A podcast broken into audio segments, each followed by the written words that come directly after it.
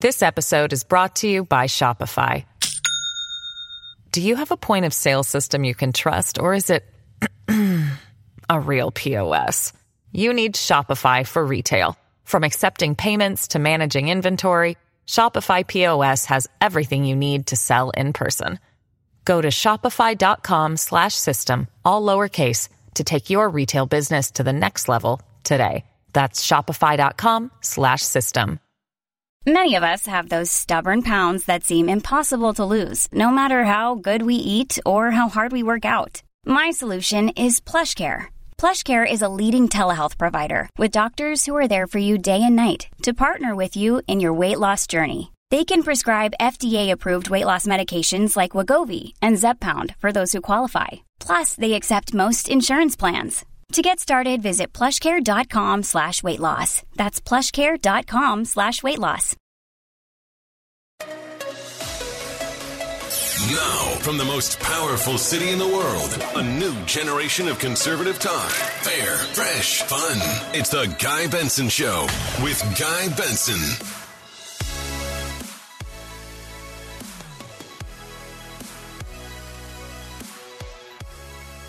It's Thursday, June 30th, 2022. We're on the precipice of July.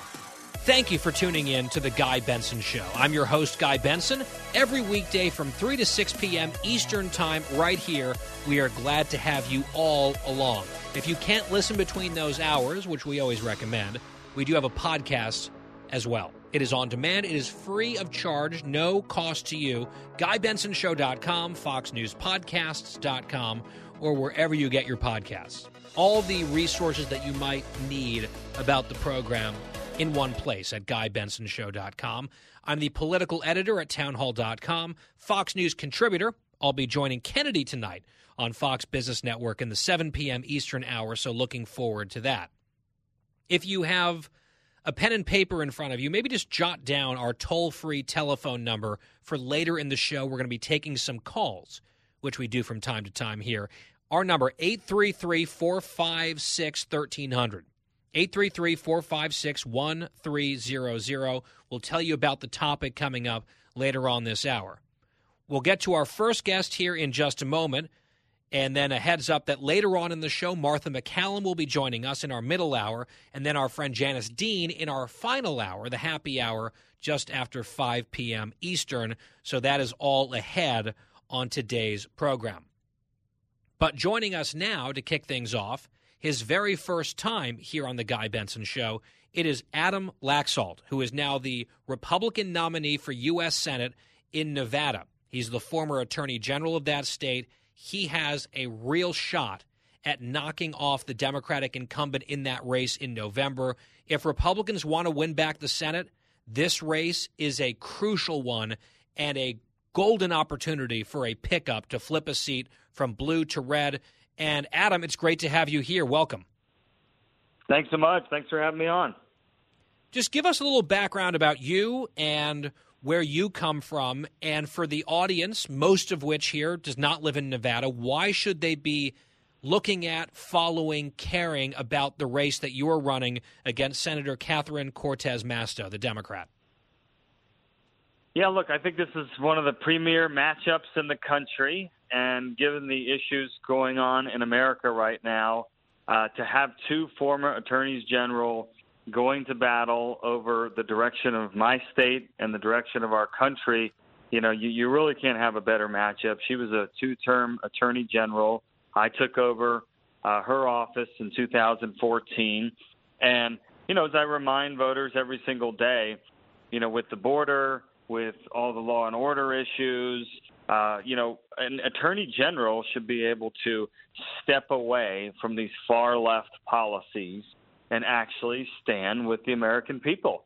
And uh, my opponent has a very, very terrible open border record. Uh, she continues to try to run that she fights against human trafficking, for, for, for one example, uh, when we all just saw uh, that, that horrible scene yesterday in San Antonio which is a direct result of these Biden open border policies. And so, um, you know, we have a strong record from when I was Attorney General of of standing for these values. And uh, you know, I think the voters are going to have a really, really stark choice, considering Nevada is number two in gas prices in America, and uh, pe- people may think, okay, we're next to California, so that Nevada's probably used to high gas, and they would be wrong. you know, we we we had two dollar gas in in just 2020. Uh, we our gas has never looked like California, but right now uh, we're at six dollars a gallon, and we look just behind California. And so inflation is the same. We're number two in the country for inflation, and so all these big issues that are going on across the country are are at the you know the much worse in Nevada than they are in in most of America. And we have a senator that has just refused to break from from the base of her party, and uh, you know, especially given her background, she should have known better. Yeah, and now voters will have an opportunity in Nevada to make a change, not just in that race, but across the state and across the country. You mentioned, you know, a lot of Americans are feeling the pinch. A lot of Americans are in pain over gas prices and inflation, but as you noted, it's worse in your state. And I think that has to come back to, among other things, the voting record of people sent to Washington, D.C. to represent Nevadans, right? Senator Cortez Masto I don't think I cannot think off the top of my head, and I follow this stuff pretty closely, of a single time that she has in any meaningful way broken from the leadership of her party. If Joe Biden and Chuck Schumer and Nancy Pelosi tell her to do something, she does it. She's basically the embodiment of a generic Democrat in a Democratic Party that is lurching further and further left. Not only did she vote for the $2 trillion in inflationary spending last year, she was also in favor of, along with every Democrat in her caucus except for Manchin and Sinema, she was one of the rest of the herd stampeding toward $5 trillion more in new spending, which would be even worse right now. The inflation, if you can imagine it, would be worse if Senator Cortez Masto had gotten her way and followed the leadership. It just seems like what she represents in D.C. is a lockstep guaranteed vote for whatever the Democrat Party leadership demands. And I don't know if that's really going to play very well this year, this cycle, given the results that we're all living through. Well, you know, and, and just exactly as, as voters hopefully are, are, are on to all these Democrat politicians now, uh, she spends every single day trying to pretend she's a moderate and trying to, you know, right.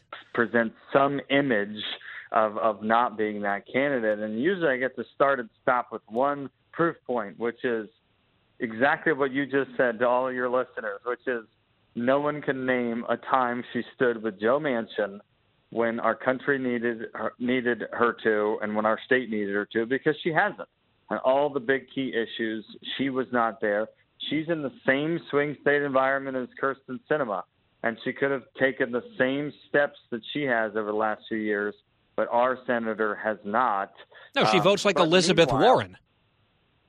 Yeah, exactly. Her her her, she, her her voting record is 95% with Bernie Sanders and 97% with Biden. And and so again, then she'll turn and lie to the voters with the help of of media, of course. And she's handing out, you know, twelve thousand dollar grants to law enforcement and trying to fool people that she's not anti law enforcement. When in 2020 you know, she she said that cops are systemically racist and the system needs to be overhauled. She voted for the George Floyd Policing Act, uh, and you know these same Democrats in our state, which you know we have great law enforcement in Nevada, and you know I was honored to be the, the top law enforcement officer and work with them every single day. Well, these Democrats will stand with law enforcement at the at the ribbon cuttings and you know take all the upside of standing with law enforcement when when it's election time. Um, but when they needed them to stand up for them in 2020 and say, uh, "Look, are all law enforcement agencies in America perfect?" No, of course there's some that that that, that need change, but our law enforcement did not have that stuff going on, and she was nowhere to be found. Democrats in our state writ large were nowhere to be found. They jumped on the train and they threw them all under the bus, and you know they they certainly know it. They feel it acutely. They know they were abandoned. Um, and I ha- I don't know why I have to remind people of this, but our law enforcement is nothing but ordinary Nevadans. a full composition of the electorate we have, their fathers, their mothers, you know, their their kids are in school, um, and then their kids are subjected to, to this nonsense that their parents are somehow terrible people um, and, and and have bad intentions, and it's it's wrong. Um, and unfortunately, I feel like the the, the pendulum has swung greatly uh, against a lot of this rhetoric, and and you have politicians like Senator Masto and yep, even just blowing Biden with the recently wind. trying to do an about face on this stuff. But I don't I don't think Yep. they're going to get away with it. That's pretending like the things that they were saying two years ago that just doesn't fly anymore, so it doesn't exist anymore. Never mind, never mind. Pivot away. Let's look at this other thing. Let's talk about another issue, which is immigration. You talked about the just agonizing situation down in Texas with the death toll. I believe last I saw 53 illegal immigrants dying in that truck, abandoned there to cook to death by the drug cartels. Senator Cortez Masto, your opponent in Nevada, she is now trying to sort of talk a different game on immigration, but her voting record is what it is, right? She has been fully on board with the Democrats with this border crisis. Nothing, nothing that she has done has lifted a finger to try to alleviate the crisis in a constructive way. She's just sort of like a partisan robot who does exactly what the leadership always wants her to do. And we have a crisis that is already historically terrible. Then we have the Supreme Court decision today actually siding with the Biden administration. I happen to agree with it on the law. You might disagree. I think that if one president can sign a piece of paper on an executive order, the next person should be able to come in and undo it with one signature as well. But the consequences of reversing the Remain in Mexico policy, which was a successful policy under President Trump, Biden got rid of it because it had Trump's name on it. If you restore the previous status quo and uproot that Trump policy, every single official that I've spoken to at the border says the crisis that's already terrible is going to somehow get even worse. And I just don't think that Democrats like Catherine Cortez Masto have a single plan on any of this stuff. They've supported it. And now they're trying to pretend. I, I can see, you know, some of her statements she puts out, trying to pretend that, oh no, she's an independent voice. Uh, look at the votes, right? She's not. Yeah, look, they built their whole po- po- big piece of their political coalition on this issue. Uh, we all know that they they ran against uh, border policies for the entire Trump era, and um, you know now chickens are coming home to roost. I mean, Biden's about face is devastating for our country.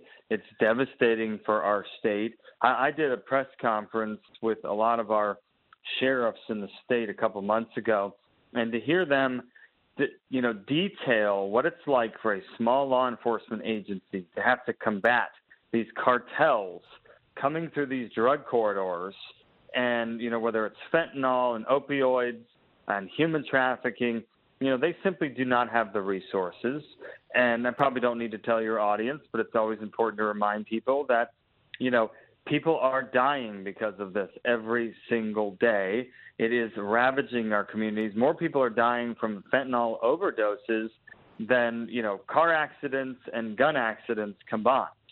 And, you know, is the is the mainstream media emphasizing this? Are are they covering yesterday's uh, terrible scene round the clock for two straight weeks? Well, we all know they won't. Um, but if people truly understood that one plus one equals two on the border, that these deaths, these tragedies are directly attributable to Biden Masto policies, I mean, nobody would stand for it. And, you know, I think a lot of people aren't standing for it while you're seeing the movement in the Hispanic community, you're seeing Yep. movement in independence, you're seeing movement with suburban women because, you know, it's it's it's a national security issue. Uh, it is a, you know, obviously you've got the economic issues, and then you just have the basic law and order issues that people are offended by. That how could we be a nation? How could someone like myself that served in the Navy and served in Iraq, you put a uniform on because nationhood means something. People will fight and die for a country. And if we don't have a border that our own country is in charge of, then we don't have a country and and you know people intuitively get that without the media without all the spin uh, Yep. that that of course Democrats have, and and people are really offended by it in my state. Well, and it seems to me that the bottom line in your state and a number of these other crucial Senate races and House races around the country, if you believe, if you're a Nevadan right now and you believe that things are going well and you want Joe Biden to have more help in Washington and more support to do what he wants and continue that agenda and keep this current status quo going and perhaps uh, you know doubling down on it, if that's what you think is necessary for the country, then vote to reelect Catherine Cortez Masto. If not, if you don't think that Biden and Schumer and Pelosi need even more help in Washington and you need, you want to see a check and balance in this system, then you've got to vote for Adam Laxalt for U.S. Senate out in Nevada. I think it really boils down to something that simple. Adam, we have 30 seconds. How do you win this race? What do you need to do? Look, we need support from across the country. The Democrats, uh, Soros has already spent a couple million. They've got over 50 million placed uh, to to prop her up and defeat me, and so we need grassroots supporters across the country. Um, and other than that, you know, I just need to stay on message and keep reminding voters exactly what you said. We have one opportunity to halt this leftist march, and that is taking back the U.S. Senate in November. And my race is the 51st seat and a key to us taking back the majority. Yeah, I think that's absolutely right. Indisputable if you look at the map. And if you want to learn more about Adam Laxalt in that crucial race, Adam L A X A L T, Laxalt, you can Google him. Adam, we appreciate your time today. Look forward to having you back as we chug toward November. Thank you. AdamLaxalt.com. I appreciate it. There you go. Adam Laxalt on the Guy Benson Show. He's the Republican nominee for U.S. Senate in that hyper important race, maybe the biggest swing race in the country for Senate out there in the Silver State. Well, we're just getting started on the Guy Benson Show. We'll take a quick break. We will come right back on this Thursday edition. Stay with us. Fresh conservative talk. Guy Benson Show. This episode is brought to you by Shopify. Do you have a point of sale system you can trust, or is it a real POS? You need Shopify for retail. From accepting payments to managing inventory, Shopify POS has everything you need to sell in person. Go to shopify.com slash system, all lowercase, to take your retail business to the next level today. That's shopify.com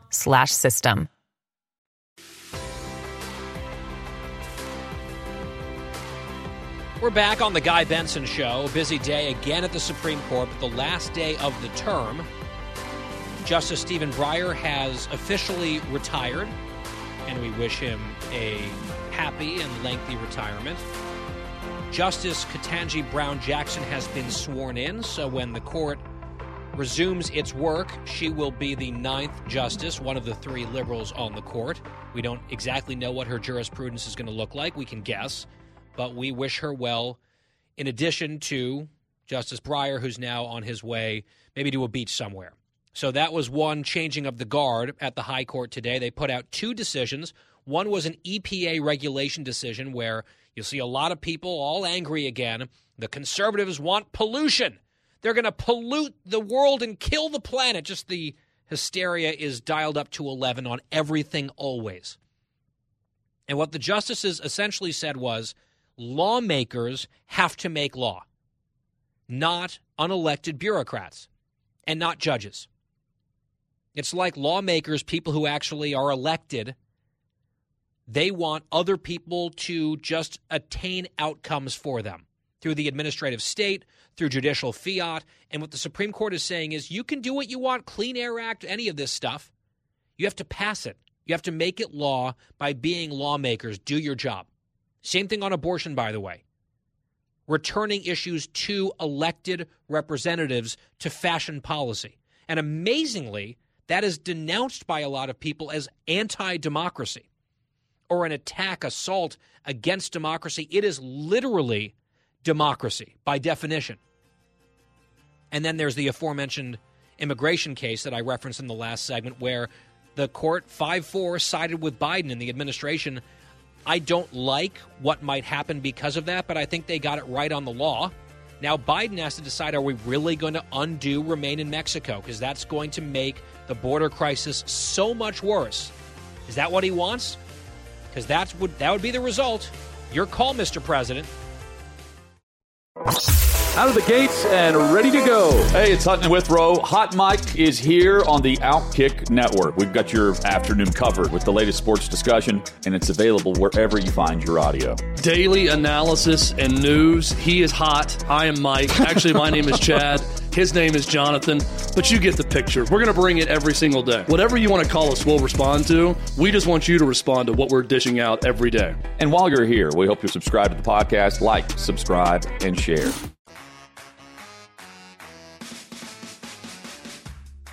Talking about the issues you care about. Guy Benson. We continue on the Guy Benson Show on this Thursday. Welcome back. GuyBensonShow.com. Podcast free every day. Well, the president is over in Europe. He's in Spain, meeting with other world leaders and NATO leaders. And he was answering a few questions. And among other things, he got this query. Listen to the question, then the answer from Biden in cut 24. New polling this week shows that 85% of the U.S. public thinks the country is going in the wrong direction. How do you explain this to those people who feel the country is going in the wrong direction, including some of the leaders you've been meeting with this week, who think that when you put all of this together, it amounts to an America that is going backward? They do not think that. You haven't found one person, one world leader to say America is going backwards. America is better positioned to lead the world than we ever have been. We have the strongest economy in the world. Our inflation rates are lower than other nations in the world. The one thing that has been destabilizing is the outrageous behavior of the Supreme Court of the United States on overruling not only Roe v. Wade, but essentially challenging the right to privacy. We've been a leader in the world in terms of personal rights and privacy rights. And it is a mistake in my view, for the Supreme Court to do what it did. Wow. Now, I know this is the party of norms and institutions, and attacking a fellow branch of the government while abroad is a violation of norms. You might say, oh, well, Trump would. Well, the whole reason Biden won was to not be Trump. But he decided to take the gloves off and punch at the Supreme Court. You know, whatever. Fine. We'll continue down that path here in a moment. But think about how ludicrous that answer is. 85% of Americans think the country is headed in the wrong direction. And he says, Well, you don't find a single person who thinks that. America's not going backwards. And he starts bragging about the economy. The American people disapprove of this guy's handling of the economy by a massive margin. Most Americans believe that the economy is in bad shape. There are experts today now predicting that quarter two is going to result in another economic contraction of GDP, which would mean back to back contractions in back to back quarters, which is the definition of recession. And he's like beating his chest about the U.S. economy. He makes the claim again that our inflation rate is better than other countries in the world. I mean, maybe some, but not most. Certainly not most G7 countries or Western advanced countries and economies. He's made that claim a few different times. And it's just not true. US has one of the most elevated inflation rates in the advanced world and has not just for the last few months, but for well over a year now. It started going up and up and up right around the time, coincidentally, that Joe Biden became president and started passing trillions and even more spending on top of all the emergency bipartisan stuff during COVID. So he's misdirecting on inflation with inaccurate and misleading talking points. He's striking something of a triumphant tone on the U.S. economy, which I think is extremely tone deaf based on where we are and what people are feeling, hence the statistic he was being asked about. More than 8 in 10 Americans feeling something that he's denying. But then he says the one thing that has been destabilizing in the eyes of the world is the Supreme Court and their outrageous behavior, taking an issue like abortion and letting it go back into the democratic process where the people and their representatives can actually make decisions on a difficult issue. And the test case, the case before the court that led to the Dobbs decision, was on a 15 week abortion ban, which is more permissive, the Mississippi law at issue in Dobbs. That law is more permissive than most European laws with those NATO allies that are standing all around him in Spain. Mr. President, if you talk to those leaders, a lot of them apparently, like Macron from France, misunderstand what Roe versus Wade did and did not do, and overturning it did and did not do. But if you could take Belgium's law or Italy's law or France's law on abortion and make that U.S. law, Mr. President, your party would vote against it because it would be too pro life, too restrictive, too anti women, or whatever. We are way and have been way out of the mainstream on the issue of abortion. And fortunately, the Supreme Court has not issued a corrective here in terms of setting new policy, but at least giving the people a chance to set policy that's a little bit more humane and a little bit more in line with their values. So Biden's asked a question about deep discontent about the direction of the country, and he talks up the economy and lashes out the, at the Supreme Court and says that they're like this internationally destabilizing force because they allowed lawmakers to make laws about an issue where we're a global outlier in the wrong direction. Kind of like inflation right now, actually. We're, we, we are exceptional in a bad way. Like, if you want to talk, Mr. President, about how awful this is, again, like, let's put it up for a vote. Let's just take, like, Ireland's law or France's law and make that the national law in the United States. You for that or not? He's against it. Joe Biden of years past might actually be for it because he has really taken a disturbing journey on the issue of abortion by necessity. You can't get ahead in that party anymore unless you are an absolute fanatic on abortion. You can't just be pro choice anymore. You have to be pro abortion. The Democrats want nine month abortion on demand for any reason till the moment of birth, paid for by tax dollars discriminatory abortions, sex selective abortions, no opt out for conscious reasons for people who don't want to be literally involved in the commission of abortions, who are healthcare workers.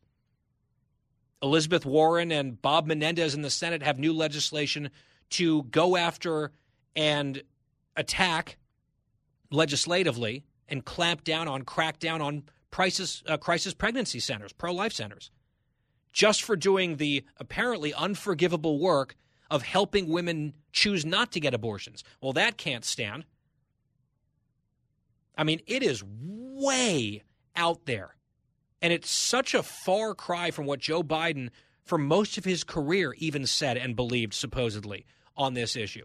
I, I find it interesting, by the way, that you hear all the time from critics of the pro life movement that conservatives are just pro life while the baby's in the womb. And then as soon as they're born, they abandon the kid and they don't care anymore about the mother or the child because they're cold hearted, shrink the government, non compassionate people. That's sort of the attack that's launched all the time.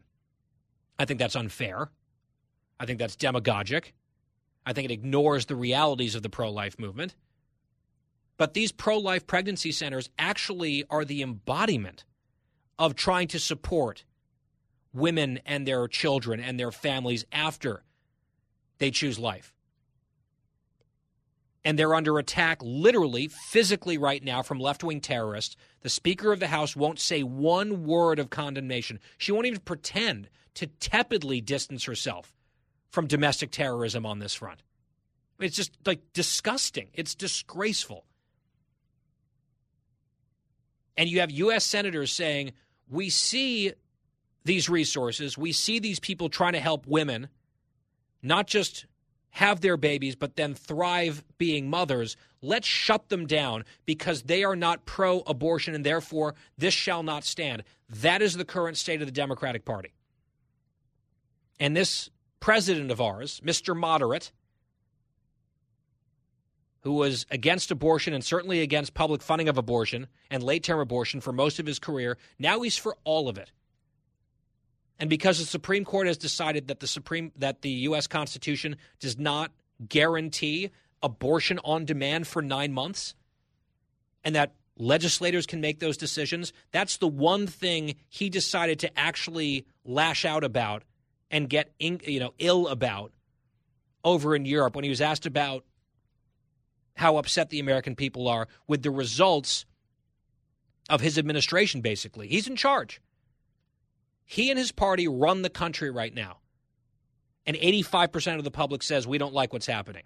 And his answer is to attack the Supreme Court on foreign soil. Amazing. Then he also said this in cut 20. I believe we have to codify Roe v. Wade in the law. And the way to do that is to make sure the Congress votes to do that.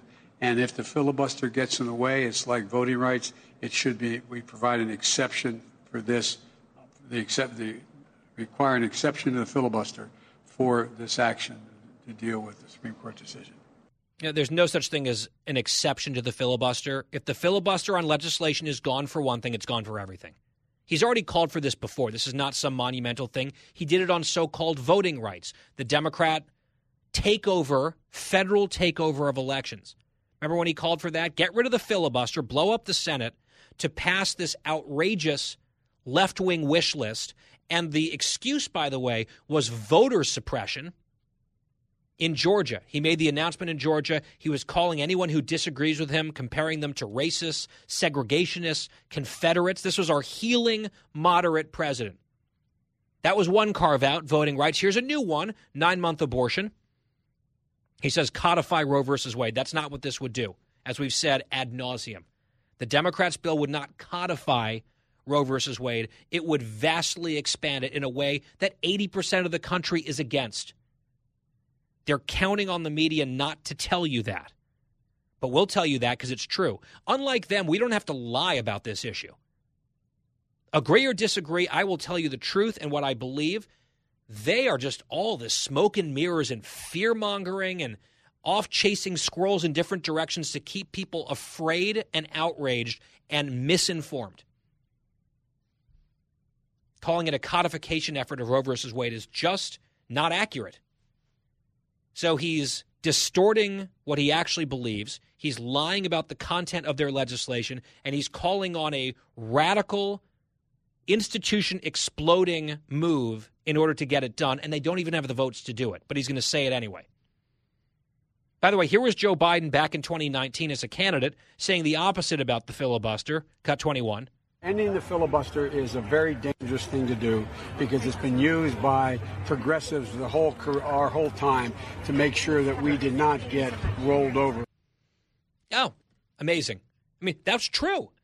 What he was saying at the time, from his perspective, was right. It would be dangerous to get rid of the filibuster, he said. Now, of course, the filibuster is what? Jim Crow? It's a relic of Jim Crow and super racist, except when Democrats still use it, which they have, even when they're in charge. There's just a little asterisk. It's a racist tool only when one side uses it. But he said it would be dangerous to get rid of the filibuster. This is not ancient history. This isn't one of these clips of Joe Biden from 1874 in his maiden speech in the U.S. Senate floor. This was 2019, where he said it'd be dangerous because we have used it, progressives, to not get rolled over in the past. Absolutely true but they can't see more than two inches in front of their face because they're all whipped up into a frenzy, just like they were on judges. Then they killed the filibuster for that. And what did they get? They got Gorsuch, they got Kavanaugh, they got Barrett. It blew up in their faces immediately. Now they're like, let's do more of that. What could go wrong, especially on the brink of probably losing the midterm elections? A filibuster free Senate would make it a lot easier to pass pro life anti abortion legislation nationally. Do they think about these things? No, they think about being in power forever because it's only illegitimate if the other side ever wins. The only legitimate power wielded in this country ever is by the left in their minds. So that's their permanent mindset. And even the supposed total fraud of a moderate like Joe, Bro- Joe Biden is going along with this stuff because that's what the base and his party demands. And if that means attacking the Supreme Court and calling for the effective ending of the Senate as we know it while overseas on foreign soil, I guess that's what Grandpa Joe is going to have to do. So he did.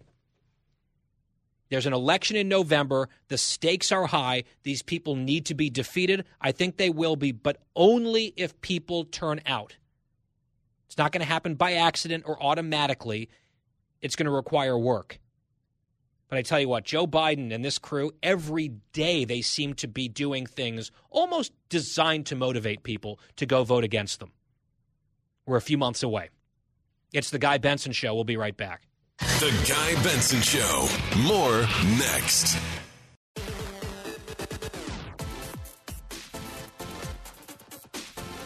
Welcome back to the Guy Benson Show. Jot down our phone number here at the show. It is toll free 833 456 1300. 833 456 1300. So last year around the holidays, we asked you a question about the Omicron wave and COVID and how the virus was affecting your holiday plans. Were you changing your plans because of COVID? Well, we have a similar question. It's not about a public health issue, it's about the economic issues that are dominating the news. We talk every day here about inflation and gas prices and the cost of basically everything going up and up and up.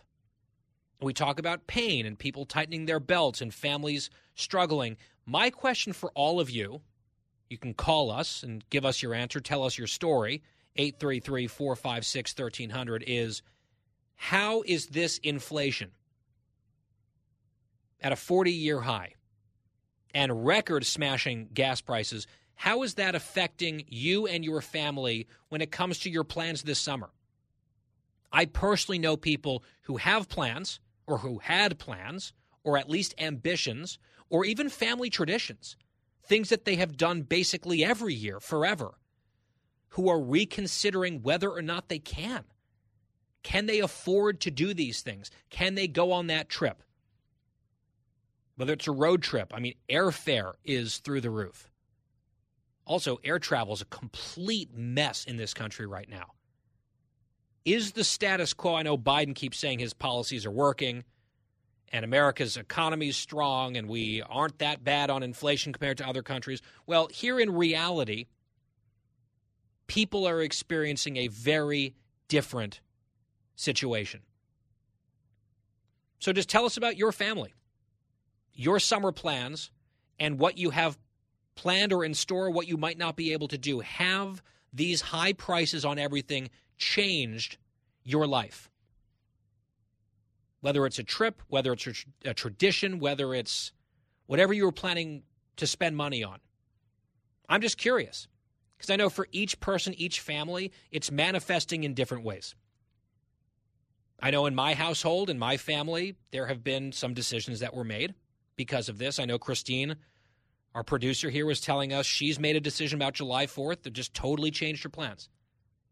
What about you and your family? I want to make it personal. Give us a call. Tell us about how inflation, gas prices are affecting you and impacting your family summer plans or your lifestyle. 833 456 1300. 833 456 1300. We will get to your calls, your anecdotes, your experiences when we come back in a brand new hour of The Guy Benson Show. 833 456 1300. Give us a call.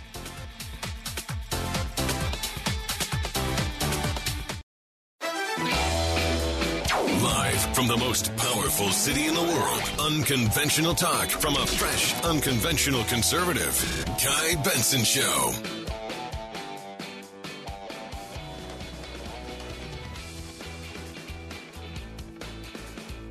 It's a brand new hour on the Guy Benson Show, our middle hour out of three. Thank you very much for listening. Every weekday, GuyBensonShow.com. That's our website. GuyBensonShow.com. You can follow us on social media, Twitter and Instagram at Guy Benson Show. I'll be on Kennedy tonight, Fox Business Network, in the 7 o'clock hour. See you there. Looking forward to that. And I do want to give you quickly a Fox News alert. With the Dow tumbling 252 points today, closing at 30,776.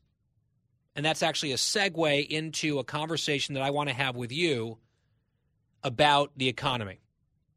Every day we come here and we talk about the statistics. We talk about inflation. We talk about $5 gas. We talk about consumer confidence, fears about recession that are growing among experts and some of the official projections now as well. We go through a lot of polling. People are unhappy. People are dissatisfied. People are nervous. That's a lot of data, and data matters a lot. But sometimes I think, especially here in Washington, D.C., people sometimes lose sight of the fact that data is reflected in the lives and the experiences of people. Real people with real lives and real families. It's not just about, oh gosh, the economy's looking rough right now and people are hurting, so that might hurt a political party in November. That's true. That's the political side of it.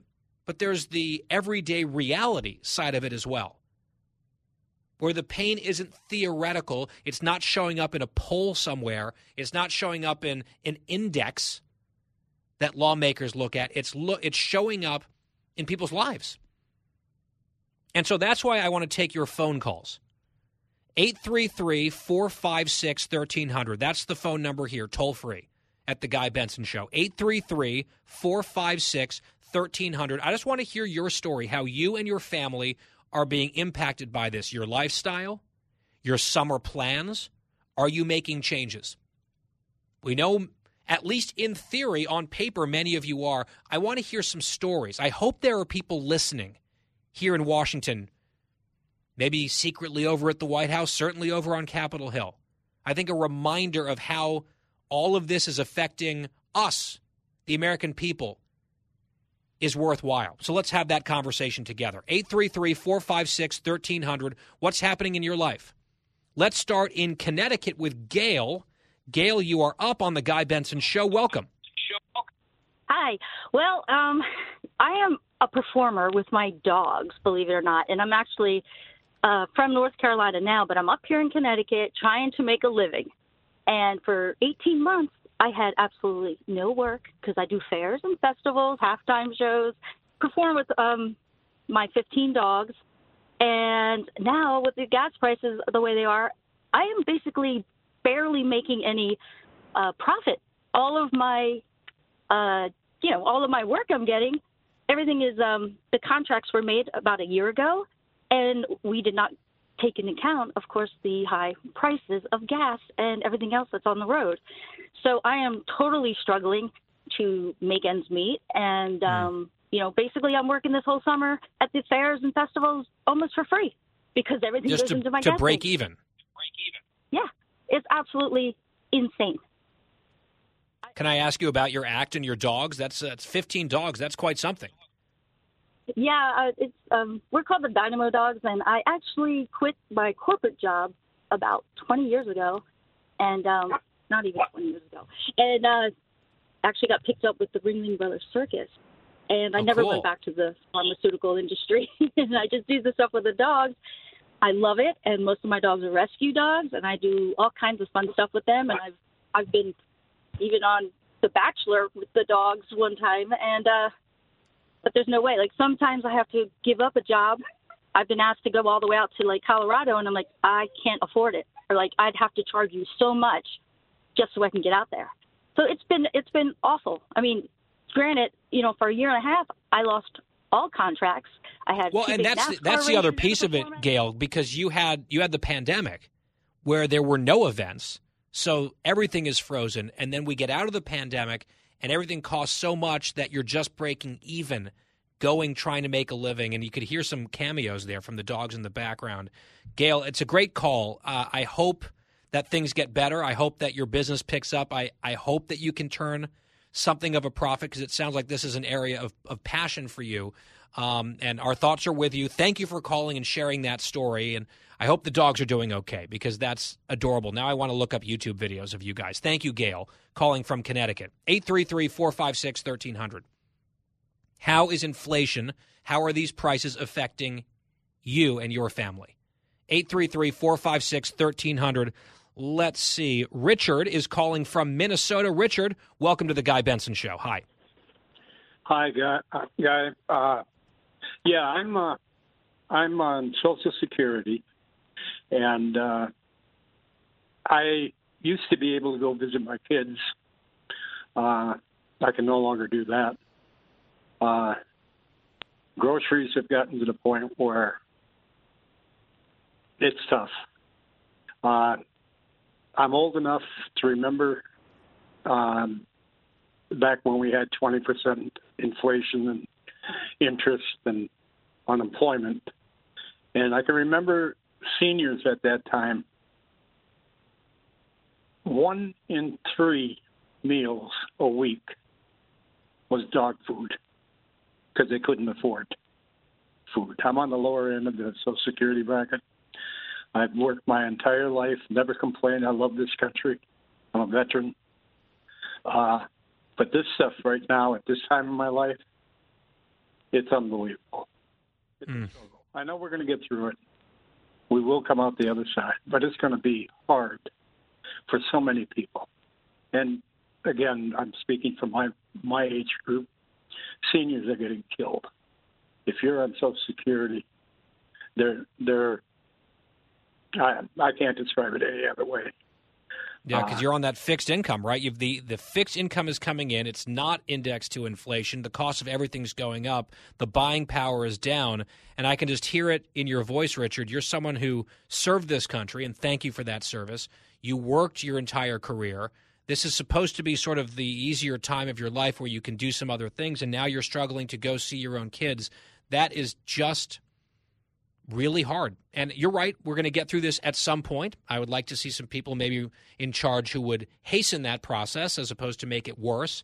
But, uh, you know, we'll get through this to the other side, but in the process, it's painful. And, Richard, I know it's probably hard for you to call here and, and talk about something like this. This is not fun. This is not a, a happy go lucky topic, but it's something that people are experiencing. And I really want to thank you for opening up about it and sharing that story with this audience. I think it's something that we all need to hear and be reminded of, and especially the people running the show in this town. They need to be reminded of it every single day. Richard, thank you. Good call. Tough call, but a good one. 833 456 1300. Your plans, your lifestyle, your livelihood. How is inflation, the gas price boom, how is this affecting you and your family? 833 456 1300. Gina calling from Pennsylvania. Gina, I'm glad you called. Hey, how you doing? Um, so prior to Biden, okay, there was an every weekend we would go out and enjoy ourselves. I'm in my 50s, okay. Um, since Biden, since the inflation, since the gas prices, this has affected so many people, and I can't take it anymore. I mean, we no longer go out on the weekends, okay? It's not due to COVID. It literally is due to our finances. Um, pre Like restaurants, like when you say going out, like going out socially, restaurants, goodness. bars, that kind of stuff? just to a restaurant just for just a drink and and and a meal. We don't do that any longer. Now I travel for my work. I I know I cannot travel because I can't afford it. I cannot afford to travel to go to work. Okay? And now I'm watching a grandchild because the parents now have to work extra just to maintain and make their bills. Okay, we used to be able to have all of the spending money. Literally, there is none. There is none. So we're living paycheck to paycheck. We're back to doing that, and we never thought in a million years that we would be this wor- this bad off at, at our ages. We thought we were good to go. Well, our 401ks, I'm like, they're down the tubes. Our stocks, I mean, we lost so much money. So we're sitting here just thinking that something has got to give. Dear Jesus, Yep. something's got to give here because we can't take it. Like people, Yeah, and the- restaurants in our area, and, and I'm near Gettysburg, Pennsylvania, shutting down left and right because they can't get people to work. Yet I would love to go travel to work, but I can't afford the gas. And now I'm again babysitting a grandchild because the parents need to now go out and work more. Okay, so it's it's. I, I mean, I'm scared. I, I don't even feel safe in my neighborhoods anymore. And I live in a really nice neighborhood, but I don't even feel safe going into town anymore. Things have gotten so so bad, and I'm just so disgusted. I there's no security, there's no safety, there's no net for anyone anymore. And this is why so many of us are just praying for this administration to move on so we can get somebody in there who will take care of us again. Please take care of America, please. Gina in Pennsylvania. Now You can just hear it in the voices here. This isn't hypothetical. This isn't some political game. This is human beings and their lives and their families. How is this affecting you? And thank you, Gina, for the call. 833 456 1300. Let's see. Los Angeles, Sandra. Thanks for listening. Thanks for calling, Sandra. Hi. So, so how's um, this affecting yes, you? We had we had a trip planned to Hawaii, and I had to cancel it because it was eighteen hundred dollars per person, and I couldn't afford to do it. So we switched it to Palm Springs. So we'll be driving to Palm Springs. Palm Springs is a pretty nice place, I hear. I haven't been there myself yet, but it's nice. But it's also not Hawaii. You've got something, you know, in your mind, something that you're looking forward to. Is it just the increased airfare? You just couldn't do it anymore? Yeah, the it was it was the airfare. Had it not been for that, we would have been we would have been in Hawaii. eighteen hundred dollars a person from the West Coast. That's not even coming from the East Coast, heading over to Hawaii. So you had to make the change. Well, I hope you have a great time and a relaxing time in Palm Springs, but it's not what you were hoping for, not what you were excited for. And so many people have deferred so many plans and excitement and fun through the pandemic, and now those plans are getting eaten up by inflation. And Sandra is one example out in LA. Sandra, thank you for the call. 833 456 1300. Let's see. Big Sky Country, Montana. Holly, you're up on the Guy Benson Show. Hi, Holly. Hi, Guy. I have a uh, dog and cat boarding business here, and I've been doing it for 22 years. And I have clients that say one and done normally would take three, four vacations, and they're saying, You'll see me once this year, and then we're done traveling. So it's affecting them and it's affecting my business. So that obviously has a big impact on your revenue, right? If if the typical things that you from, budget um, for, Right, and and I, you know, I totally shut down over COVID because again, that's my business. People travel, and so getting back rolling, and now we're getting hit with this, and people are saying, I can't afford it. I can't afford to fly, and I can't afford to drive, so I won't Yep. be seeing you. yeah, I mean it's it's a familiar story here, Holly, and it has this ripple effect in ways that sometimes people don't really think about unless it's them and it's and it's you know staring them right in the face. Holly, thank you for listening out there in Montana. Thank you for the phone call. The phones are just blowing up. I'm I'm interested to hear as many of your stories as we can get to. 833-456-1300. How is inflation affecting you and your family this summer? 833-456-1300. More of your calls next. Fresh conservative talk. Guy Benson Show.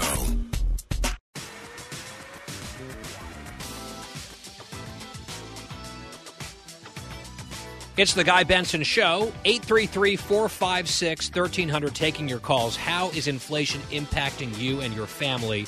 Ernesto is calling from Miami, Florida. Ernesto, welcome. Hi, hi, guy. Uh, Hey. Yeah, so uh, my my usually uh, my kids uh, they live 400 miles away, so I used to be able to go see them every other weekend, uh, and now I I can see them maybe once a month. You know, just the drive up there, it's it's more than doubled the gas, uh, and that's not to say uh, the the summer schools the cost of living it's just insane and when you hear and when i read um headlines on newspapers that say that uh, we as americans are willing to to pay the price of gas until we defeat putin that's insane that's crazy i don't know who this guy is talking for uh it's just it's just unbearable it's unlivable Yeah, and that's the refrain over and over again from across the spectrum. It's not just, you know, some conservative political talking point. Again, it's reality. Ernesto in Miami, thank you. Anthony, Minnesota, Minneapolis, St. Paul, Twin Cities area. Glad you're here, Anthony. Hi, guys. So, just real quick, you know, I just went to Walmart today and got three bags of household items, not even full, and it was $130. Things are just outrageous. And just like everyone's family, my family's not doing anything in the summer because we can't afford it. Thankfully, like we're a very close knit family, so like we still like you know go to each other's houses and spend time together. But like normally we like to go to Twins games, we like to travel. We're just not doing anything, and I work two jobs, and it's just it's crazy that two jobs you barely get by nowadays. Uh, it's just it's tough. Uh, just every call here, and thanks for that, Anthony. I think it's hard for people to sometimes articulate some of this stuff. But this is what Americans are going through right now. And a lot of the ruling class truly do not understand. Truly. Thank you for opening up, everyone, and sharing your stories. 833 456 1300. Rhonda is in Idaho. Rhonda, hello. Yes. Hi. Um, I'm. We things are so bad for us. My husband and I are both retired. We're on Social Security. We've worked our entire lives and we paid off our house. However, because of a fixed income, we've had to borrow money against our home that we paid off in order to meet ends meet. Mm. Wow. That that is it's sort of mind-blowing listening to that and that's someone's life. Rhonda out in Idaho. God bless. Thank you for calling. Quickly, Rhett in Virginia. Rhett, I'll give you the last word. Hello there. I am Hi. Going to practice relaxation in Bristol, Virginia. I'm pretty sure that the 4th of July will happen here too. And please, sometime, tell me about Rosie and Roy and have a good holiday. okay. That I love that, Rhett. Thank you for listening. So it sounds like he's staying home for the 4th. And yes, it's July 4th, no matter where you are in America. And we promise, Rhett, we will have more Rosie and Roy stories. A very dog heavy series of phone calls on this very serious topic. Not exactly happy go lucky, but it's a reality that people, I think, have to talk about because they're living through it. And the people in this town, D.C., they need to hear it. Not once, not in polls, over and over again every day. Martha MacCallum coming up.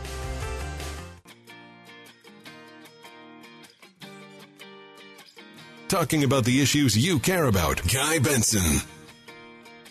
Welcome back to the Guy Benson Show. Thursday here. Thanks for joining us every weekday, 3 to 6 p.m. Eastern Time, around the clock on demand for free at GuyBensonShow.com. That podcast. You can also follow us on social media at Guy Benson Show. With us now is Martha MacCallum, executive editor and anchor of The Story, every weekday at 3 o'clock Eastern on Fox News Channel. She's also the co anchor for Fox News Politics. She is author of the book Unknown Valor. She's got a podcast, The Untold Story, with Martha MacCallum at foxnewspodcasts.com. And Martha, always great to have you here. Great to be with you, Guy. How you doing? I'm doing well. Looking forward to seeing you. Some little R and R in the days ahead. Can't wait. That too. Me too. Absolutely. Let's talk about less relaxing things before we get to you know the vacation headspace. We're almost President there. Biden. Yeah, we're close. We're close. President Biden is in Spain. He has said a number of things in the last couple of days. Earlier, he repeated this canard that the U.S. is like uniquely well positioned on inflation, where we know that actually the U.S. inflation rate is higher than most of the developed world. And he keeps sort of saying this over and over again as if it's going to A, change the way people are feeling here at home, and B, he's not going to get fact checked on it, which makes it almost look worse when you're not telling the truth about an issue affecting everyone. I just wonder what the thought process might be at the White House repeating a talking point that is discredited and I'd say unhelpful to them. Honestly, Guy, I think you know when somebody told him that first, and it was before it was fact checked the first time. It just kind of got stuck in his head, and when he's up there talking, he just kind of rolls into that talking point as if it's true. Unfortunately, it's not true.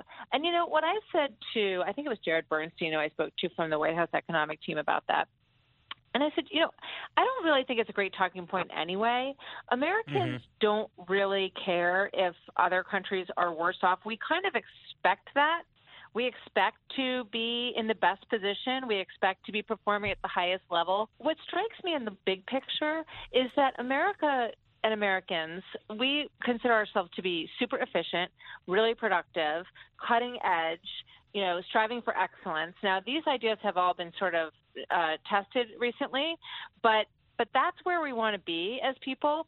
And so when we fall behind, we're not comforted by the fact that other countries might be doing a tiny bit better, which, by the way, they're not. We want our government to be the best. We want to be able, we want to be exceptional, which is what we've always been.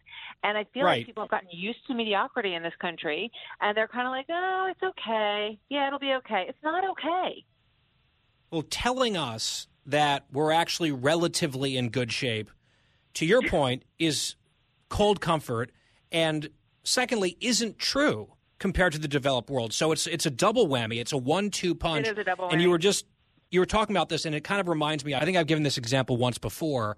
When I was in college at Northwestern, every year they would raise our tuition, and they would send out an email where they would say, "Here's the new price," and it was always up, up, up, which was not an email you ever wanted to get. It was not welcome news, and then they would put somewhere in that email a short paragraph about a small handful of other universities in the country that are more expensive.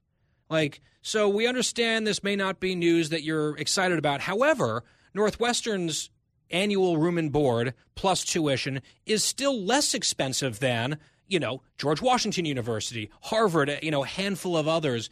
And I always would look at that and say, I don't care. That doesn't make me feel any better at all about this. And I feel like that's kind of the mentality that they're trying to use here.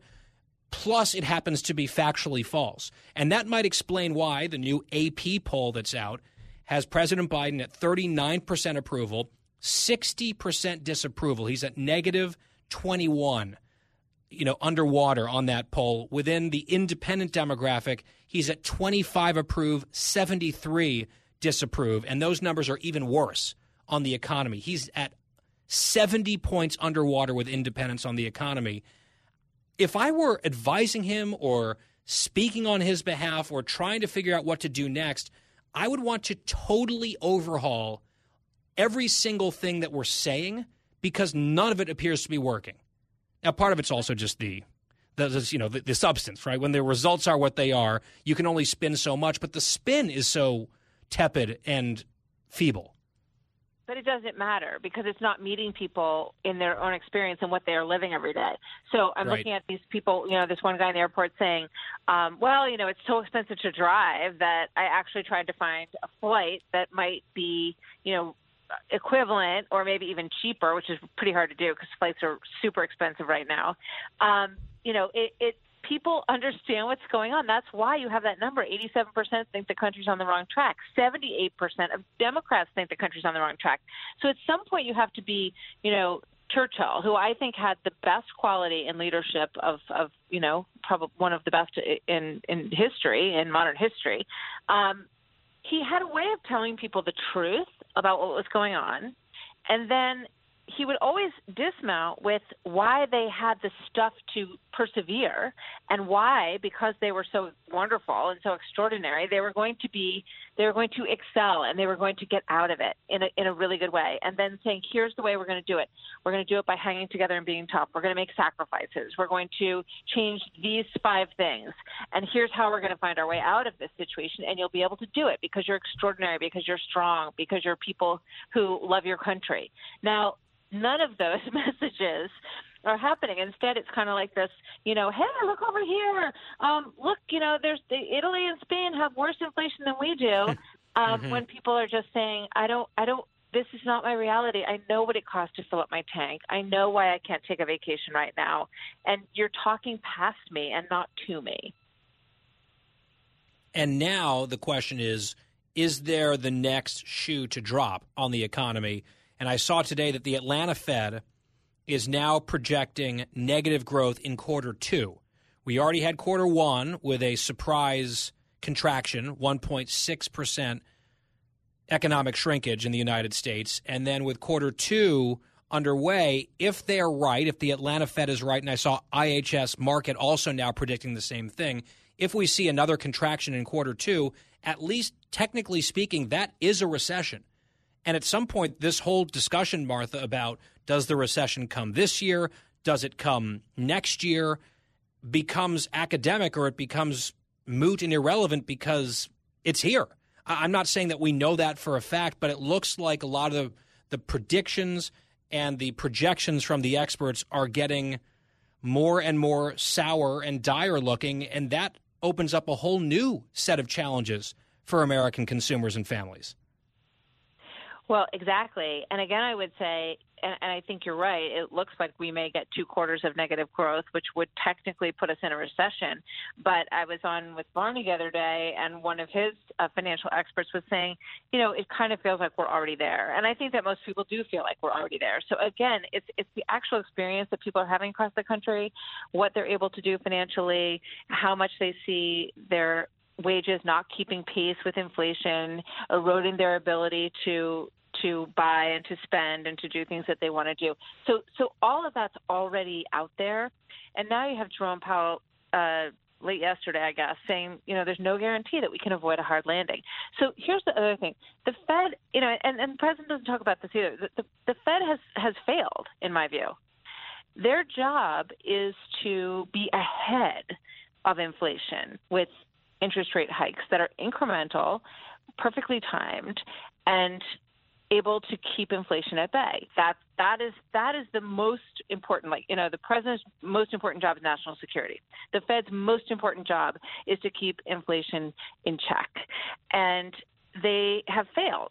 So I don't understand why we're not talking about you know perhaps changing the leadership at the Fed they have they have not been able to pull this off. Obviously, we went through a very difficult time with the pandemic, an unprecedented shutdown of the economy, and Powell's also saying, you know, well, maybe the economy looks different now forever based on the pandemic. So, um, you know, that's that's a scary thought to hear, but what I want to hear are solutions. I want to hear here's how we find our way out of it. Here's how we incentivize people to get back to work. Here's how we incentivize companies to move back to New York by perhaps, you know, lowering their taxes or giving them higher depreciation on equipment purchases. All these kinds of things that would help to actually spur growth. But that would require policy changes and a shift in direction and ideology from this administration. And it doesn't look like they're capable of that, frankly. They don't want to do that. So you're right, the spin isn't going to really change anything because the reality, the facts on the ground are what they are. Martha MacCallum is our guest host of The Story on Fox News Channel. I want to shift gears a little bit and get to another set of issues with Martha right after a quick break. Don't go anywhere. Guy Benson will be right back.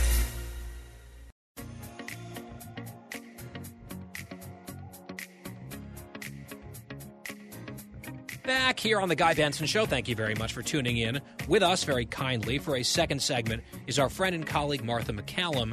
And Martha, I want to talk about the meaning of democracy. We hear a lot from Democrats and people on the left that democracy is under assault. They are the guardians of democracy.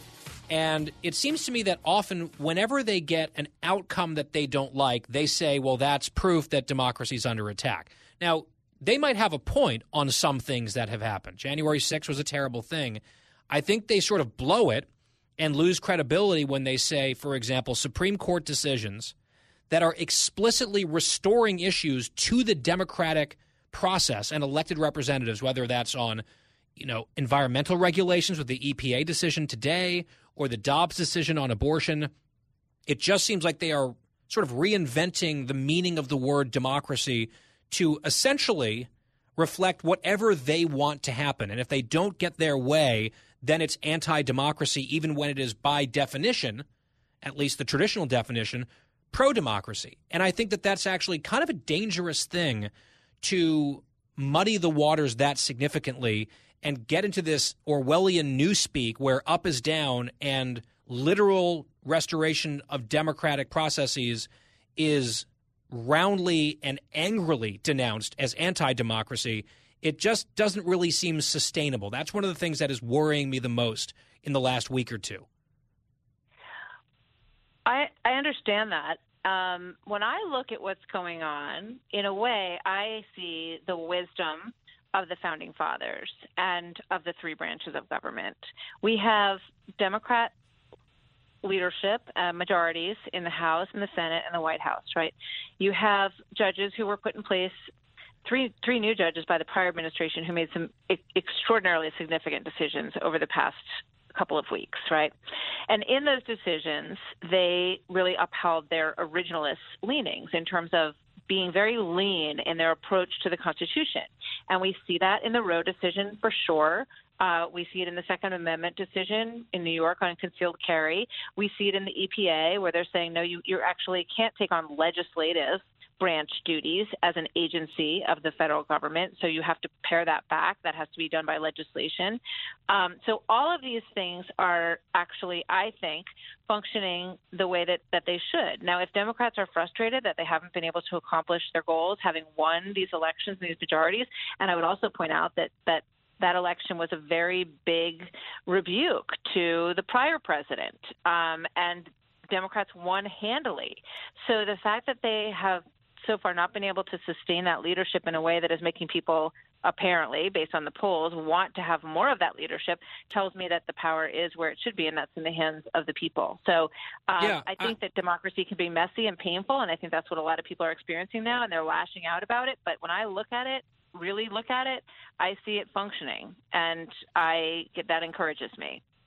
I think that's a good point, and I don't disagree with what you're saying. I guess my concern is the impulse broadly on the left, not from everyone, but a lot of people on the left seem to be reacting to these decisions saying, not, hey, let's have Congress go do something, or let's go win elections at the state level and pass laws at the state level. That's how this thing is designed. They say, let's blow up the filibuster. Let's change the nature of the Senate. Let's pack the Supreme Court. Let, you know, they want to go to the institutions themselves. They're only a few votes shy, it seems, from actually doing some of those things, which would be deeply destabilizing. I hope they don't get closer to it. I hope that we are brought back from the brink. Perhaps voters will have to do that uh, in November. We'll see. Last question, Martha, and it's on the Dobbs decision and, and some of these abortion related issues. I know that these are difficult, controversial questions. You were anchoring Fox News Sunday this past weekend, and there were some sparks flying on some of these issues. I don't know where you stand on the issue. That's that's not your role on the news side here at Fox. What does disturb me, putting off to the side pro-life, pro-choice, whatever it might be, there has been a string of violent attacks against pro-life pregnancy centers trying to give women resources to have babies and not end their pregnancies. And those organizations are getting attacked and threatened. And the Speaker of the House explicitly refused to denounce political violence on that front. And there are a few senators now introducing legislation to, in a formal way, go after pro life organizations and try to rein them in at the same moment that they're under literal terrorist attack. And it, it just feels like, again, we're, we're getting to a place that goes beyond disagreement. And if we're going to be worried about political violence on one side, which we should be, when it happens on the other side, there shouldn't be a complete different reaction to it or a blackout of it in our media because this is happening right now. And it seems like in many places it's just a non story or being treated as such. I, I take it very seriously. I do feel, as a nation, I I do worry. Uh, you know, although I have faith in the institutions and in the construction of our government, I do worry that we are dangerously close to some of these ideas, which are pushed on the far extremes of both parties, and also in certain media outlets and at the highest uh, at the highest levels of government in some cases that do not calm things down but that incite them. And i think that that is a very dangerous no matter what side it's on and we've seen a lot of that through the course of some of these hearings over the past couple of weeks is is extraordinarily dangerous. And and we count on the people in leadership we count on president biden at this point to speak clearly on this issue. And nancy pelosi the speaker of the house to speak clearly on this issue to tell people that violence is never the answer to getting what you want. I mean, think about the civil rights movement. Think about movements for peace across, around the world. These people should be able to speak forcefully and eloquently on this subject. And I would also mention that Joe Biden and Nancy Pelosi both love to speak about their Catholicism. Mhm. It would be a wise thing in this moment for them to say, you know what? I am for the protection of those young women who want to go to that pregnancy center. They cannot feel intimidated when they walk in that door. If you are truly pro choice, you must protect their right to to have their baby and to seek help in a place where they can be supported in that wish. And I would just like to hear that, you know, they, they love to say they're Catholic, except when it really gets tough. And I think that this is a moment and a way for them to say, this is who I am. This is what I believe. I respect your right to believe what you believe, and I would like to, up, you know, see up the codification of Roe v. Wade in in, in leg- through legislation. But let's protect these individuals who are making this choice, because if you truly believe in choice, you have to believe in their choice as well. Martha MacCallum, executive editor and anchor of the story every weekday, 3 o'clock Eastern Time on Fox News Channel. Martha, some heavy topics here today. Thank you for wading through them with us. And I look forward to our next conversation, which will be, I think, a little bit lighter, I hope. Exactly. Hopefully over a 4th of July beer and a hot dog. Sounds Always fantastic. To be with you guys. Great to talk to you, Martha. It is Martha MacCallum on The Guy Benson Show. We will be right back.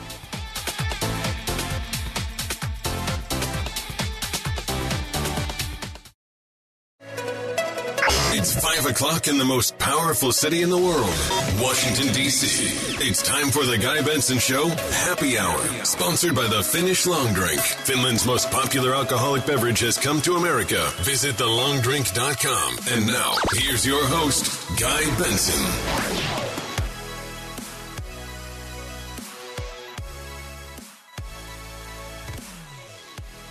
It is the happy hour here on The Guy Benson Show, our final hour of this Thursday edition of the program between 5 and 6 p.m. Eastern. The show is 3 to 6 Eastern, so that last hour, the happy hour, sponsored by the Finnish Long Drink, which is delicious and refreshing. TheLongDrink.com is their website. They have expanded rapidly across the country. You can see where they are sold near you at TheLongDrink.com. You can also order online. Always drink responsibly, 21 plus only, please. Our website here at the show, GuyBensonShow.com. Podcast is free every day, plus lots of other content right there at the website, GuyBensonShow.com, at Guy Benson Show, Twitter, and Instagram. I'll be on with Kennedy tonight just after 7 p.m. Eastern. That's on Fox Business Network. Looking forward to catching up with Kennedy. In fact, I don't know if my topic is going to be this, but I saw a report, I think from Sports Illustrated today, that UCLA, her alma mater, and USC, their big rival, are in negotiations to join the Big Ten Conference in college football, which is Northwestern's conference, my conference. Those are left coast teams. That's the Pac 12. I don't know. I don't know how I feel about all this. Maybe Kennedy and I will talk about that tonight on her show, although my guess is we're probably going to be talking about politics. We'll see. Tune in, Fox Business Network for Kennedy this evening. Well, it is the final happy hour for me before vacation. We're going to have a great guest host tomorrow, great special programming on the 4th, Monday, and then guest host for the rest of that week. So this is kind of like my Friday heading into vacation. And how better to spend a good chunk of this happy hour than with our friend Janice Dean, senior meteorologist at Fox News, New York Times best-selling author, including most recently Make Your Own Sunshine. And Janice, as always, a pleasure to have you here. I am honored that I am your last official guest before you go on vacation. That is correct, ma'am. I wouldn't have it any other way. Well, we will be having a conversation with our team in the home stretch a little bit later on. So I think technically the last guest might be Christine.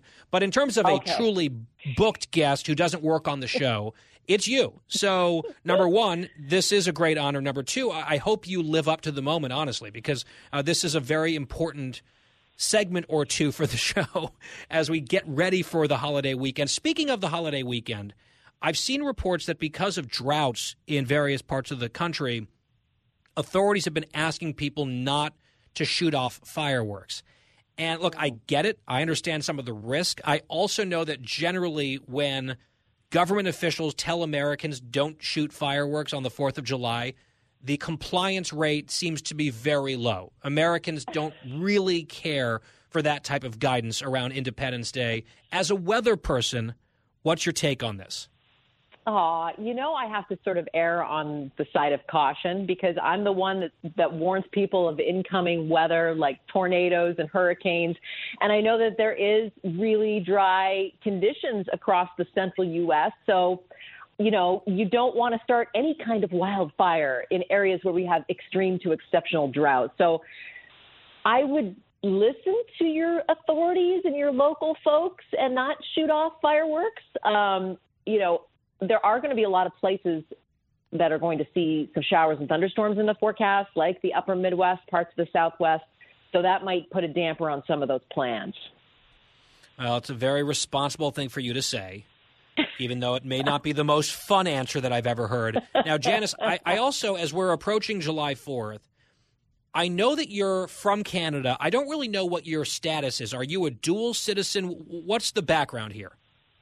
I am a dual citizen. I was born in Canada, uh, but my father was American. And uh, I believe in the 80s, when the free trade agreement passed, um, there was an article in the Globe and Mail that my mom saw that said if you were an American citizen and moved to Canada, uh, you were able to, uh, you know, bring your kids in to the U.S. Embassy and register them to become Amer- an American citizen. So he did that. He had to show all sorts of paperwork that he went to school in the U.S. He served in the uh, U.S. Air Force uh, went to high school and college there, and I was able to be, you know, come to this wonderful country. And I am truly an example of the American dream because I came here in my 20s. I worked in Houston for a number of years. I moved back to Canada for a short period of time, and now I've been. This is my 20th year in New York. So I feel really fortunate uh, to be here and and truly living out my American dream. So tell us about dual citizenship Canadian American vibes on July 4th for you? It's a true true feeling of living out a dream. As I mentioned, I know that sounds sort of yeah, like I don't know, like that's what everyone says that comes to America is that you're living out this dream. But it is, it's true. I, I wanted to be in broadcasting. I felt in Canada there was a little bit of a cap on my career. I, you know, I worked at a few places where they were like, I asked them, well, I'd like to learn how to do the news. And they were like, mm, no, you know, you're more suited towards like a community events reporter, a, you know, stay, stay in your lane kind of thing. Whereas when I came to the U.S., this is this is the truth. I when I came to Fox, it was sort of like, well, what do you want to do?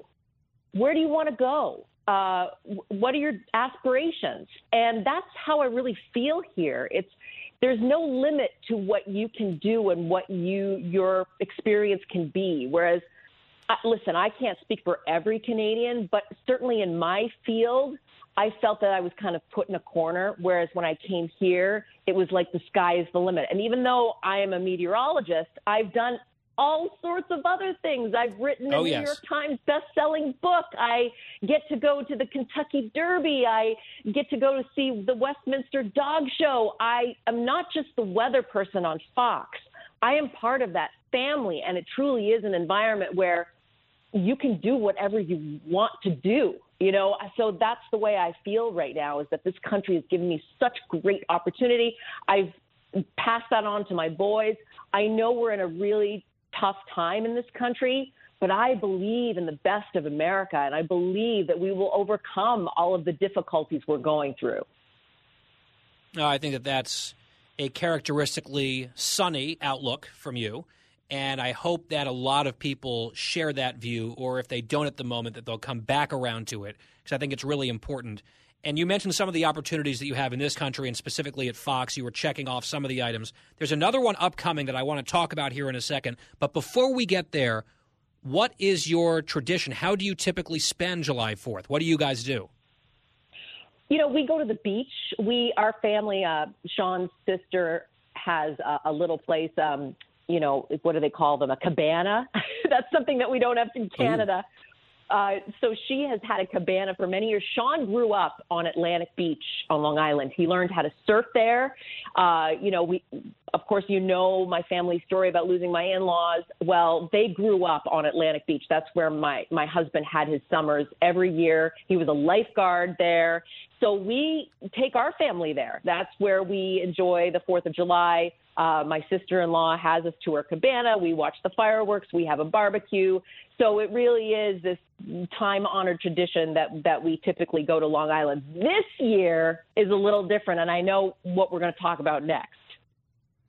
Correct. And everything that you just described is idyllic. This year, there's a bit of a curveball. You are going to be an official, what, judge of some sort at a very famous, iconic competition that I honestly can't really bring myself to watch because I, it's gross to me just watching how this happens. But I know people have this really interesting obsession's the wrong word, but there's an allure. There's an allure to the hot dog eating contest on July 4th. And this year, you're not merely a spectator, you're involved in this in some way. How did this come to be? What are you doing? So it is the Nathan's famous hot dog eating competition that has been happening for over 100 years now. I mean, oh yeah. So we've talked we've talked about the Westminster dog. Now we're talking about hot dogs. And when I told my husband, Brooklyn born, okay, Brooklyn born, raised, when I got the email asking if I would be an official judge at this coveted event, Sean actually said this might be the greatest honor that has ever been bestowed on you. So, is this Coney um, Island? Is that right? Yes, Coney Uh-huh. Island. Uh, a thou- I mean, tens of thousands of people come out to this. It didn't really get popular until the 90s when there was a hot dog eating champion, Kobayashi. Uh, Oh, yeah. And, and then it exploded. It became like a TV event. People, it, and it's still extremely popular with Joey Chestnut, who just last year, by the way, broke the world record for the most hot dogs ever eaten in a span of 10 minutes. He downed 76 hot dogs. So that would be 7.6 Ew. hot dogs per minute. No. Uh, and he's going to be there, reigning champion. Also, the reigning female champion, Mik- Miki Sudo. Uh, she's also the number one ranked female eater. 48 hot dogs she's uh, in uh, uh, taken in, and that was I think two years ago. Last year she was pregnant, so she couldn't compete. Ah, that's for the best, probably for that child. It's like you know what? Let's take a year off and not do this, whatever this is, to our bodies. Uh, but it is going to be uh, quite a scene, I would imagine. The dipping the whole thing in the water and just throwing Yep. it down. I, I I can't. It is very unappetizing to me personally, and I do like a good hot dog, especially on July Fourth. I am curious, Janice, because this can be a very polarizing question, as you know. If you're going to have a hot dog, how do you want it cooked, and what condiments do you put on it? These are these are excellent questions. I I like it on the grill. I'm a grilling gal. Uh, I like it kind of greasy. Not gonna lie, I like the butter on the grill. I like to taste the butter on the wiener, and then it's got to be a, like a fluffy, fresh bun. It can't be just some stale thing that you got at the grocery store a little bit, you know, late. What about a the game. grilled, a lightly grilled or toasted bun? That's not too bad too, but I like the fresh. I like I like to know that this is like Okay. a real Soft. bun that Fresh. you know that is exactly soft. Uh, I like. I mean, ketchup's my number one. Okay, I I don't love mustard, but I do like a good relish. Uh, so ketchup and relish, no mustard. I like all three of the big three. I think I would pick mustard over ketchup personally. Okay. Relish is Yep. third on the list, even though I like it. What about other accoutrements such as kraut, sauerkraut, or uh, chili? There's lots of different things people. There's a Chicago style dog where they have all sorts of weird stuff that they throw on there. Is that too much for you? You like to keep it simple, or do you keep sort of adding and heaping more things on if they're available? It doesn't. I mean, listen, I don't like sauerkraut. That's the one thing I kind of I pass on. Mm. But I do like Onions? chili. I, I mean, if they're cooked, if they're grilled onions, I'm okay with that. Uh, and I like cheese. You know, I like topping on the cheese. So Ah, I the cheese say dog.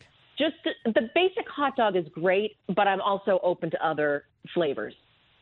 Okay, I think that these are acceptable answers. I might quibble here or there, but these are ex- to me just as as the the judge here. You're the judge of the contest uh, on the fourth. I'm the final judge. I'm the Supreme Court here on this show, and I will allow these answers. I think that they are acceptable. Now, Janice, we're up on a break. I've got to take it, but we need to talk not about hot dogs, but real dogs. That's next. Fresh conservative talk. Guy Benson Show.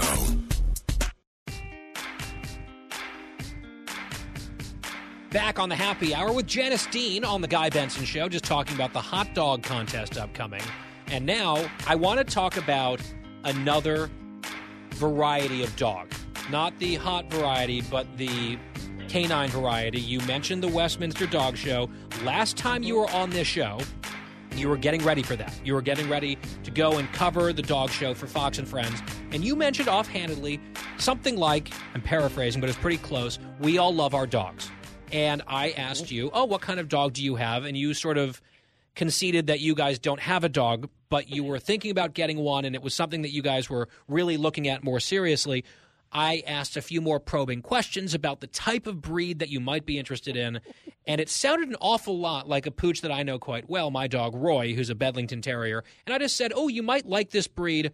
And you asked me on the air to please send you a photograph or two of Roy during the commercial break when we were done. And of course, you know, every dog owner has a thousand pictures on their phone ready to go. So as soon as we went to break, I think I sent you five pictures of Roy. You responded um, quite positively, I would say.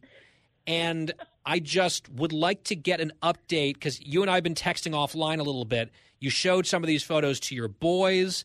It seems like you guys are pretty fond of Roy and the breed as it turns out.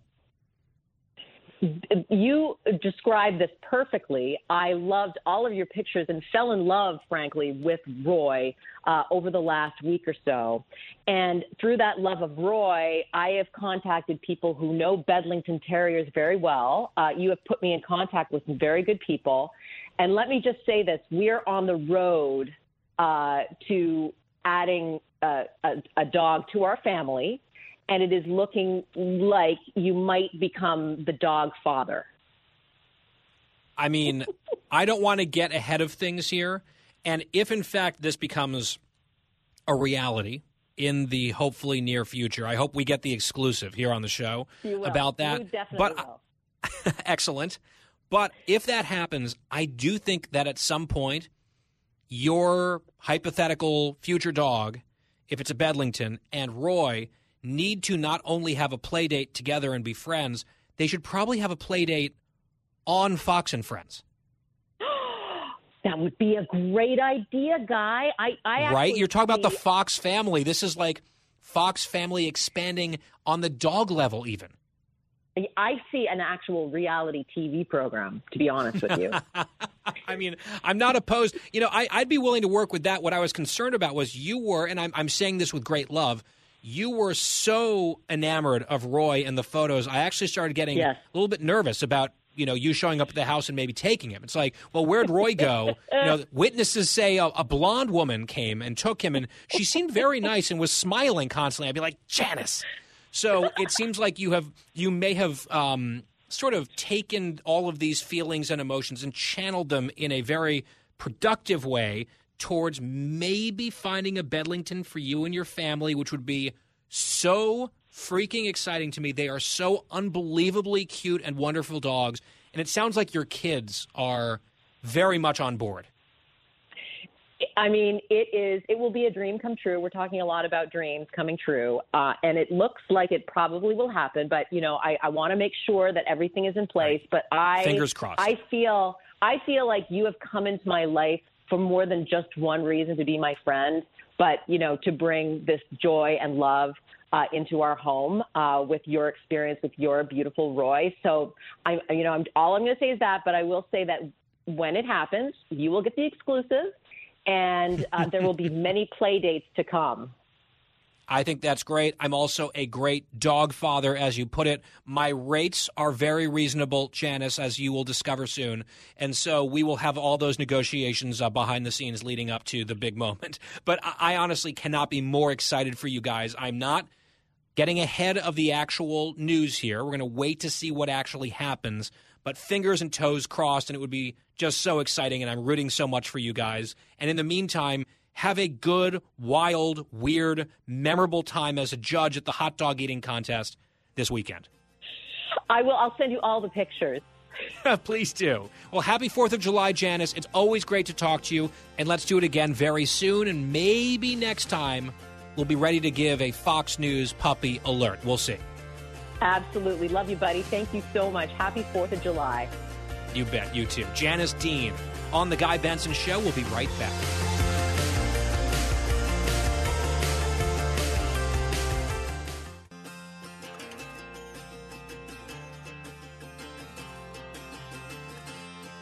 You're listening to a new generation of talk. Guy Benson.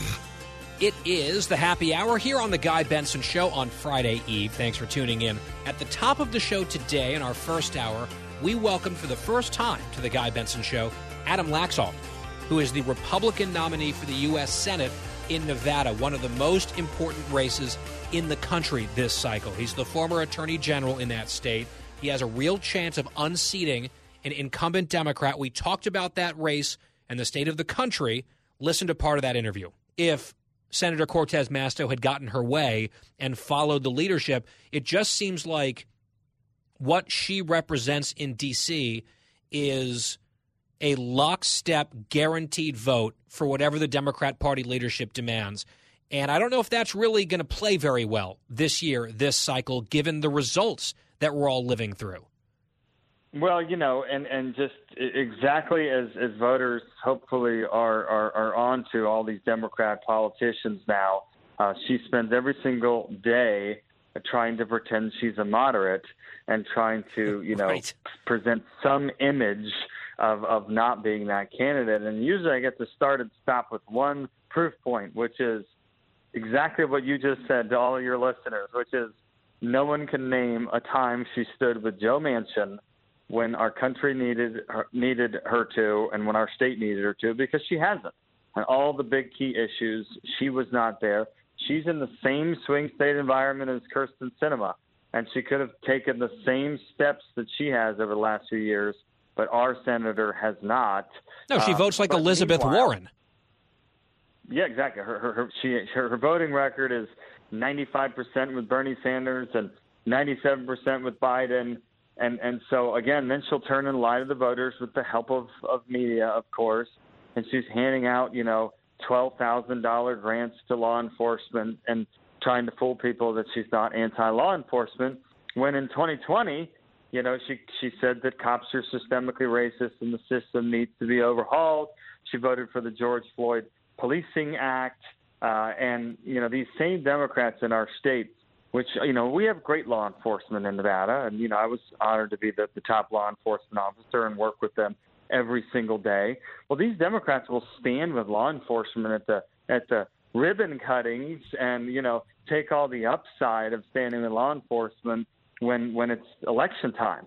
Um, but when they needed them to stand up for them in 2020 and say, uh, "Look, are all law enforcement agencies in America perfect?" No, of course there's some that that that, that need change, but our law enforcement did not have that stuff going on, and she was nowhere to be found. Democrats in our state writ large were nowhere to be found. They jumped on the train and they threw them all under the bus, and you know they they certainly know it. They feel it acutely. They know they were abandoned. Um, and I ha- I don't know why I have to remind people of this, but our law enforcement is nothing but ordinary Nevadans.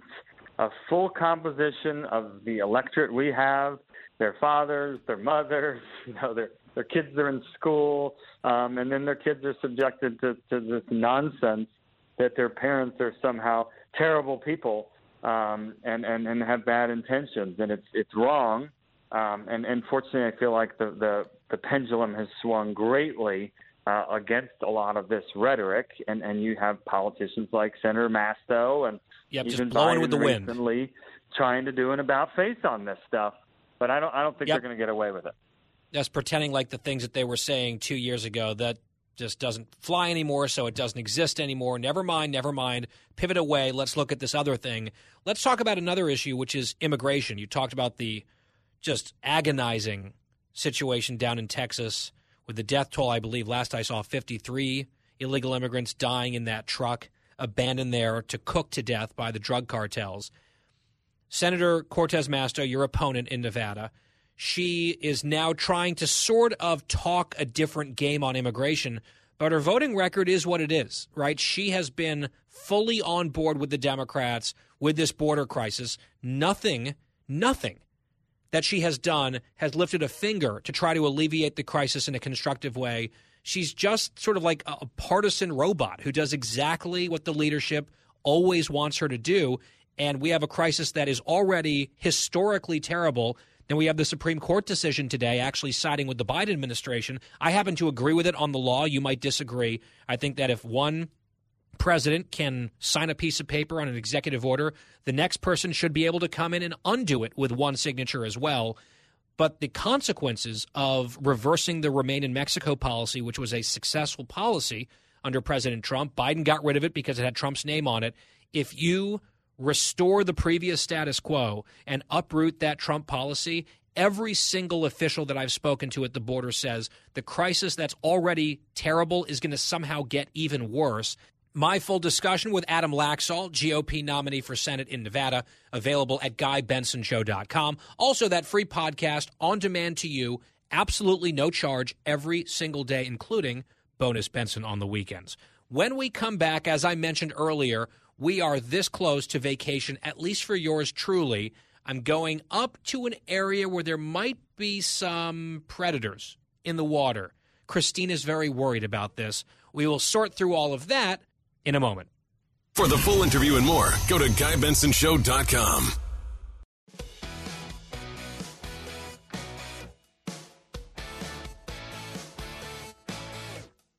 Home stretch on the Guy Benson Show.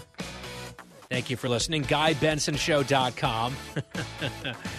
GuyBensonShow.com is our website. Podcast is always free on demand. I'll be on Kennedy tonight, Fox Business Network, in the 7 p.m. hour, right near the top, so hope to see you there. I'm heading on vacation starting tomorrow. And if you're listening on the broadcast, you heard the bumper music that I was just reacting to. It's the Jaws theme song. Because I'm going up to Cape Cod, Massachusetts, and yes, around this time every year for years, the great white sharks roll in to that neck of the woods. And in fact, they're often spotted right at or off of the beach that we go to. That is a hop, skip, and a jump from our house, our family's house up there. And so, has that affected my swimming habits? Yes. Like you get to the beach and you're walking up that sort of that pathway with great anticipation to reach the top of kind of the dune and then the sea, the ocean opens up before you and it just instantly puts me in a happier, more relaxed mindset.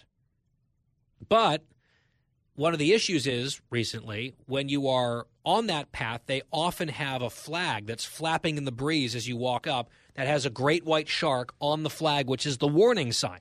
Like, be careful, swim at your own risk. They have lifeguards and they try to tag most of the sharks so they can sort of track them, but it's not foolproof. And so I do spend a lot less time in the water. And if I want to be quickly refreshed, because it's not exactly warm up there, the sun's hot, the beach is warm, the water is cold. So you can just quickly do a dunk, even go out to knee depth, then maybe dunk under real quick and scamper back up to the beach and hang out and read a book or whatever. That's typically my approach to these things. And if there might be giant man eating predators lurking deeper in the water, I'm just less excited about spending a bunch of time perhaps becoming a snack for them. I know that these attacks are very rare, very rare. But yeah, sharks sharks are scary to me. They always have been. In fact, I had a recurring dream for years about sharks. Being stuck in a swimming pool with a shark. Remember when we had our dream interpreter on the show? When was that? Last year? It was during the pandemic. Maybe we need to get her back and we can talk through that dream. But regardless, Producer Christine saw the story, and it's an annual story about the great whites and Cape Cod and the beaches there. And she decided during our meeting earlier that she was going to very generously offer to come up to Cape Cod with me to protect me from the sharks. And I don't really know how that would work. I don't think that Christine would be the best bodyguard against really any sort of threat due to her panicky nature. Plus, there's a show to produce, and you know, Christine, you've got a vacation upcoming later in the summer, so very kind offer. I'm going to have to uh, graciously and gratefully pass on it, but don't worry, I won't spend a huge amount of time in the water, and I will try to avoid any situation where I am no longer fully intact, coming back to resume the program after the uh, the respite coming up here. Are you sure about that? In one week, there have been 11 shark sightings. You need me up there. I, there's an app I can download called Sharktivity. And I'm thinking, I just ask one of the lifeguard. Well, I find out which beach you're going to, and then I just politely ask the lifeguard to get off the chair. I climb up there. get some binoculars, have my app, and I just let you know when I see a shark. What's the name of this app? Sharktivity. Thank you for letting me know about Sharktivity. I feel like I can download that and cut out the middle woman here. Like now we've got the app for that. We don't need Christine. So that all works out. Thanks for the tip. Why? And Why? you- Dan even said he's like, I saw that coming. How did you not see that, Christine? Yeah, and it's I'll just like have technology do it for me and then have a nice, fun, chill vacation and you can have your vacation somewhere else another time. I think that that's a great solution to all of this. You mentioned that there have been 11 sightings so far. How many attacks against humans This year? this year? I don't think any this year, but Yeah. So okay. So that's again. Let's just keep the threat in perspective. I don't stay completely out of the water. I'm not trembling in fear. I just don't want to spend lots and lots of time out there. The other thing is, and I'll just admit this, one of the other reasons I don't spend a ton of time swimming in the ocean, it's not the temperature. It's not the sharks. I get so easily sick, like motion sickness on boats and that sort of thing. I actually get seasick swimming in the ocean. What? That's how bad it is. Yes. Like if I'm bobbing around and the current is, you know, coming in and out and there are waves and it just after a while I start to get seasick just as a swimmer. I have never, ever heard of that before. And I get seasick, I get car sick, but I am a person, if I'm at the beach, I need to be in the water, just bobbing around for, it could be an hour at a time, just oh, chatting, Oh no. bobbing. No, no. It's like two minutes maybe for me, and then it's back out. We'll have the the cooler. We got a really nice Yeti cooler for my parents as a gift, and those things are great. And it's got a Northwestern logo on it. And we load it up with Coke Zero and long drink and other things for other people, but those are my staples.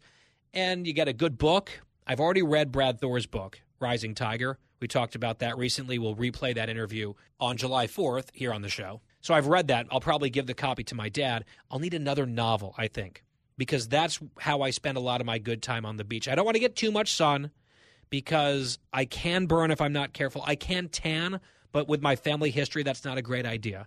So I like to be maybe a little bit in the shade, getting some indirect sunlight, reading a novel, taking in the sights and sounds of the beach. I like looking at the water and listening to the surf. I just don't spend a ton of time in the water. And sharks give me, plus the uh, seasickness thing, which is kind of embarrassing, those two things give me a pretty good excuse to stay mostly on the sand. But, but how are you and I going to boogie board together? I think that's the answer here. We're not because you're going to be here producing the show, and then you'll keep do saying your. that. It's like Well, yeah, you're, it's just you're making it seem like it's my here, job or something. It, I think I think it is your job. Then you'll go on your lake vacation up to the New England neck of the woods a few weeks later, and why YY will hold down the fort here, and everything will be just just fine. Now Wyatt is a regular beach going individual. We know that he gets up when he's home down at the Jersey Shore. He gets up every morning at 3:45 a.m. with his advanced copy of the Wall Street Journal, and he waits for the sun to start rising so he could read it in the natural light, often in a full suit, um, sometimes smoking a pipe, although with no tobacco, obviously, and sometimes a monocle. Sometimes not. It depends on how formal he's feeling on any given day. Wyatt, because of this, I sort of get the sense that you probably aren't someone who spends a ton of time in the ocean. Yeah, it, it just really depends on on the weather. Like if it's a really really hot day and the water is warmer than what it normally is, then yes. I mean, when I was younger, I was always in the water, but now as I've gotten older, I kind of just like to relax on the beach. Yep, I am. I'm with you on that. Dan, are you a beach guy or not really? Not really. I can't do the whole like layout on the beach for five hours thing. Like I like going in the water and I like you know doing all that sort of stuff, but just laying there and listening to music and doing all that is just not for me. Really? See, just having some music on and a book, No, I some don't. drinks. No, I don't like it. I don't know. I get too hot and then I burn and then I don't know. Well, you can have an umbrella, right? You can set up a whole little arrangement so that you don't burn. Yeah, but then See, I, wa- to me, I don't want that's to just carry a it. great way. I don't want to carry the umbrella. It's not a lot of work. There's it's really not that much to carry. And by the way, one thing that's cool about our beach, there's a portion of the beach that's only for residents, and you have to do this whole thing with the tires on your SUV, but you can drive onto the beach and you have your own little setup with your car. So it's like really like a little pod of activity where it's your car, you can have anything you need in that car music, food, drinks, or whatever. And that I think really enhances the beach experience. But you don't do that for a quick trip to the beach. You don't do a 20 minute or even really a two hour trip to the beach if you're going to drive on. That's a day long thing. That's if you're going to be there for four, five, six, seven, even eight hours. And I'd say seven or eight hours is long for me, but a couple hours, maybe four hours at the beach just chilling in good weather, that is part of the decompression experience of summer vacation. So hopefully the weather cooperates. Hopefully the news cycle cooperates. And it's a somewhat slower news cycle after July 4th. Usually it's a pretty quiet week, but you never know these days. So I'll guess I'll have my phone sort of to kind of glance down at just in case. But I plan to unplug as much as I can. And then Christine, you can ask me all of your curious Christine questions after the fact. I think that'd won't be have a any. happy medium. I won't have any because I'm going. and also, can I just say one thing? I just told Dan Like this. such a threatening tone. yes, yes, go on. We're almost out of time, but please Speaking of the beach, I didn't know people actually go to the beach in the morning and stay all day. My mother, Judgy Choice, was a little on the cheaper side. We only went once the lifeguards were off duty, so she didn't have to pay to get on the beach. Oh, is that a thing? like a money saving? Well, in Joe Biden's America, I'm not surprised if that would happen. I think I actually very much enjoy the evening beach experience as the sun is setting. The temperature there is great. I also like sometimes walking on the beach in inclement weather. As long as you're not going to get, you know, hit by lightning or something, like a little bit of a breeze in the off season, a little bit chilly, maybe if it's not pouring rain obviously, but I like the beach off season as well because Roy, our dog, is not allowed on the beach in season. Off season dogs are allowed, and he has the time of his life, just racing, running hundreds of yards at a time. He loves it. But when the beaches are crowded and it's just, you know, a crush of people in the summer, no dogs allowed, unfortunately. But we'll get a lot of cute photos of him with the ocean in the background on a leash and all of that. So, anyway, the upshot is off tomorrow and next week. We've got a great show on Monday, a best of terrific guest host the rest of the time, and then back here after that. Have a wonderful July 4th. Happy Independence Day in the United States of America, the greatest country on earth. I will be back here the week after next. See you on Kennedy tonight and on America's Newsroom tomorrow. Thank you very much for listening. It is The Guy Benson Show.